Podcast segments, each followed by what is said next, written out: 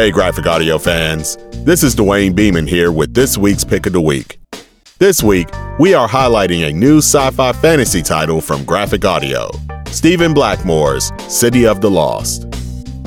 As a movie fan, I dig what's considered to be neo noir films, specifically ones that fit into the crime category, like Chinatown, Devil in the Blue Dress, LA Confidential, among others. When word got to me that we were going to do the first novel written by mystery science fiction writer Stephen Blackmore, entitled City of the Lost, I wondered if such a production would fall into a similar category as the crime noir films that I enjoy. Well, it turns out that yes, it does fall into that category, and then some. In this title, we meet a fellow named Joe Sunday, no relation to Joe Friday from the TV show Dragnet. Sunday is a thug for hire, or as Mickey from the Rocky films would call him, a leg breaker. Sunday's partner was sent out on a job to recover a priceless stone from a business associate of their boss. The job didn't go so well, and his partner is now dead. Their boss now sends Sunday to get the stone. Sunday's attempt wasn't that good either, and he ends up getting shot in the head by the guy he's trying to retrieve the stone from. However, Sunday doesn't stay dead long. He is brought back from the dead as a zombie. Now, he doesn't look like anyone from The Walking Dead. He looks like his normal self and acts like his normal self. What gives? Turns out, before he was blown away, Sunday's boss told him that the stone was no ordinary stone. This stone had the power of immortality. Sunday now realizes this after being brought back from the dead by Giavetti, the man that shot Sunday. Giavetti tells him that he can turn Sunday back to human form, but Sunday doesn't quite trust him. He never gets to know this because Giavetti is shot down by a policeman. Sunday takes the stone and puts it in a safe in his house. As the story progresses, he finds out that others with magical powers are after the stone as well, and they all promise to help Sunday in some form. Sunday doesn't trust them either. Well, Giavetti doesn't stay dead for long and trashes Sunday's apartment and grabs the stone. Now, Sunday, along with the others, rush to find Giavetti and the stone. Sunday's situation is urgent because he's beginning to rot, and the only two things that can keep him alive is the stone or the parts and organs of humans for him to feed on. Can Sunday find the stone? You're going to have to get the book to find out. For this to be Blackmore's first novel, this is a great way to debut. It's a fun story with action, humor, quite a bit of grossness, but very well written. This is a first person narrative, so Joe Sunday's performance has to be strong. We get that and so much more from the performance of Michael John Casey as Sunday. This was the first narration read of a graphic audio production for MJ, who also directed the title, and he knocked it out of the park. MJ is supported by a great noir soundscape, courtesy of sound designer Patrick Stratton. The graphic audio bullpen does its thing with great acting performances, particularly Terrence Aselford's performance as Giavetti. We get other great performances from Nora Estradi, Jacob Ye, Colleen Delaney, James Lewis, and Matthew Bassett. Great fun and great entertainment, as only graphic audio can do. So pick this title up today. Let's listen to a clip of Graphic Audio's production of Stephen Blackmore's City of the Lost.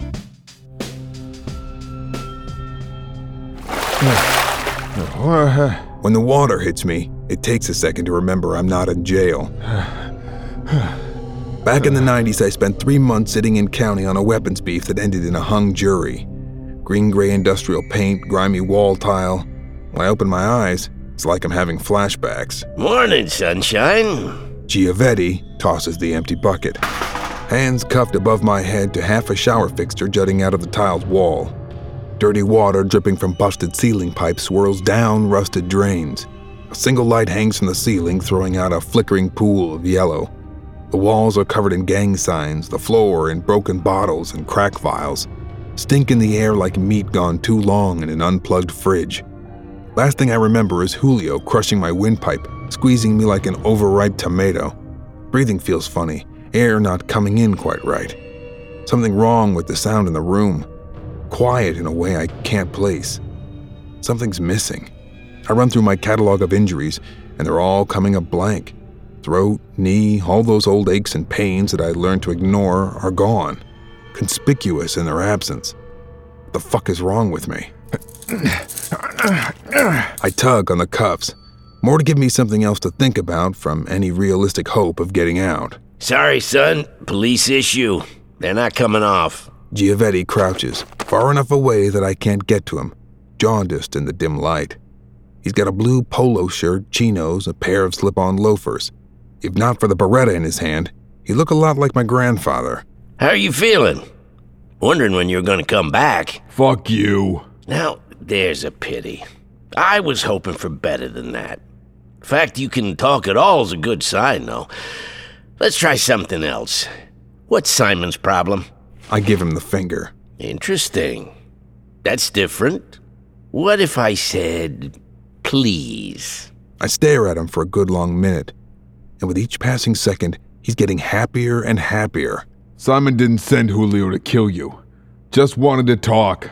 Find out if you knew what happened to the guys you hired from him. Just talk, right. So he sends his goddamn gorilla over with an axe handle? Just like London. No hard feelings, bygones, and all that? Limey bastard. They're dead. He knows why. And what about you? Suppose I'd be seeing you for a talk sometime? No, not a goddamn thing's changed. The fuck do you want anyway? You're always this inquisitive, aren't you? That's really good. Giavetti pulls up a half burned sofa cushion and sits back on it. Yeah. I want to be left alone. I want Simon to hold up his end of the bargain and not try to rip me off again. The man's got people lining up to kiss his ass. What the hell could he possibly want from you? Oh, you've no idea what this is all about, do you?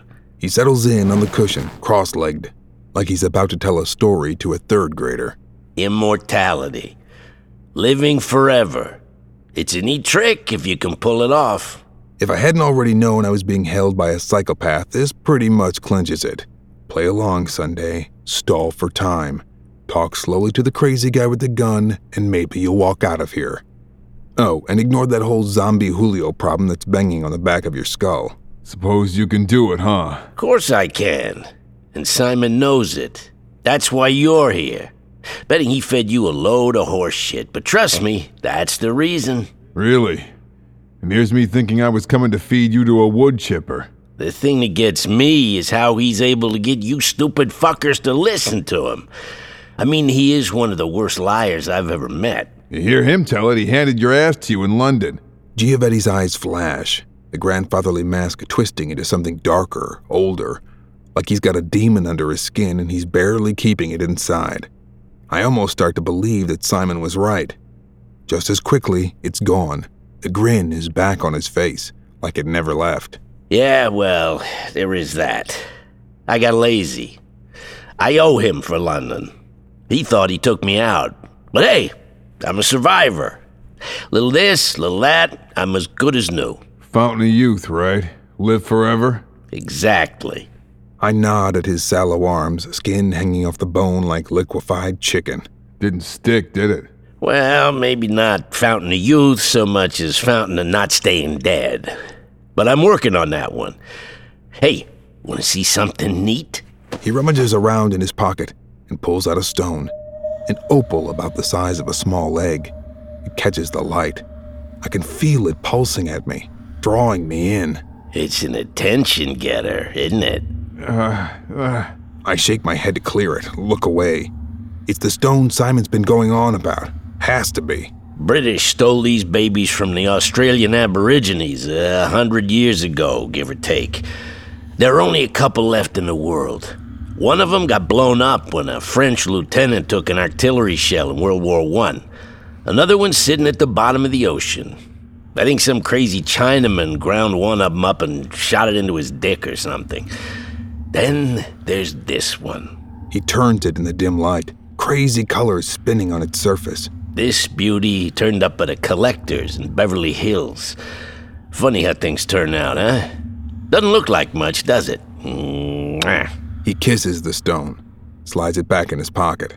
that's it? That's what you hired three guys for? Jesus, you could have gotten a tweaker with a sawed off shotgun. You're telling me. Wouldn't be dealing with this bullshit if I had. He looks at me, waiting for something. so, aren't you gonna ask? You know you want to. Ask what? What that's got a goddamn thing to do with your psychosis? He throws his hands up in the air. You still don't get it. This baby's what makes it all possible. The works, the Megillah, the whole shebang. This is the thing that raises the dead, makes you live forever. Raise the dead. It sounds insane just coming out of my mouth, but the image of Julio, gray skin and gasping like a fish, is worming its way into the foreground. Worked great on Julio. Yeah, the others, they've already fallen apart. But that's what experiments are for, right? I want to use this baby on myself, I gotta make sure it works first. Got close with your buddy.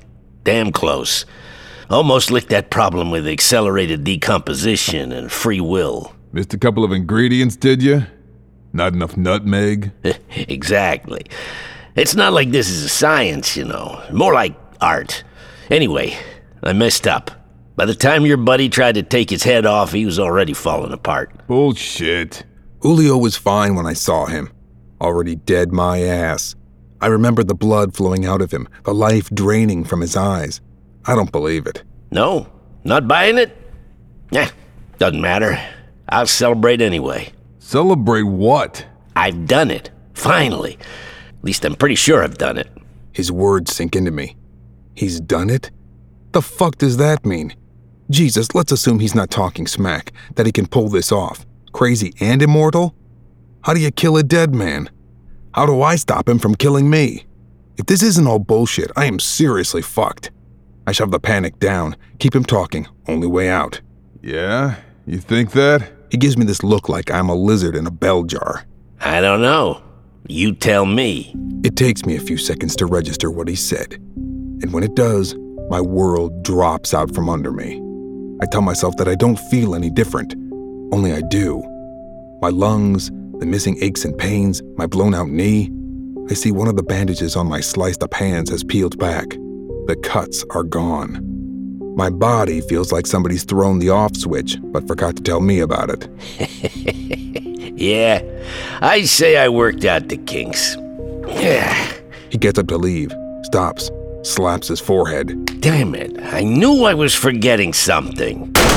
He shoots me in the head. White hot light, a blast of thunder like sticking my head in a jet engine. I shatter into a thousand pieces, bone and flesh blasting out in a fan behind me. Everything black. A beat, maybe two.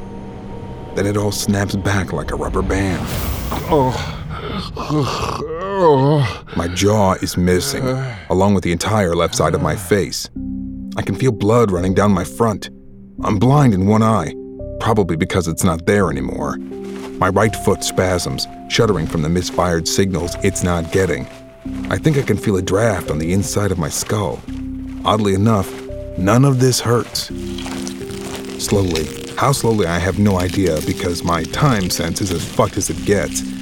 I can feel things shifting, growing, brain tissue filling out, muscle, bone, and skin knitting back together like some crazy ant's nightmare Afghan. Blood spills out of the ceiling chasms in my face. My vision slides back. Hearing clears. Teeth coming into a new jaw. Nerves knot themselves back together, firing away, happy as chattering fucking magpies. My foot stills. I have no idea what the hell just happened. Well, that was different.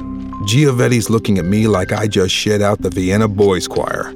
It takes me a minute to find my voice, vocal cords still tying themselves back into their proper knots. Uh, give me the gun. I'll show you how it feels from this side. Think I'll pass. Might want to salt that gun. Because when I get out of here, I'm gonna feed it to you.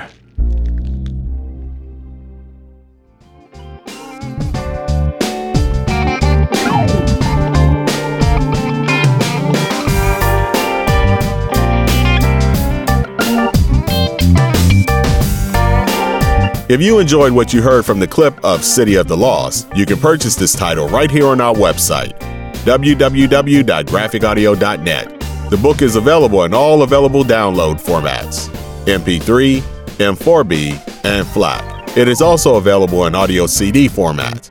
And you can listen to your downloads anytime, anywhere with our free Graphic Audio Access app, available for Apple and Android devices. Be back next week as I'll have another pick of the week for you. Until then, peace.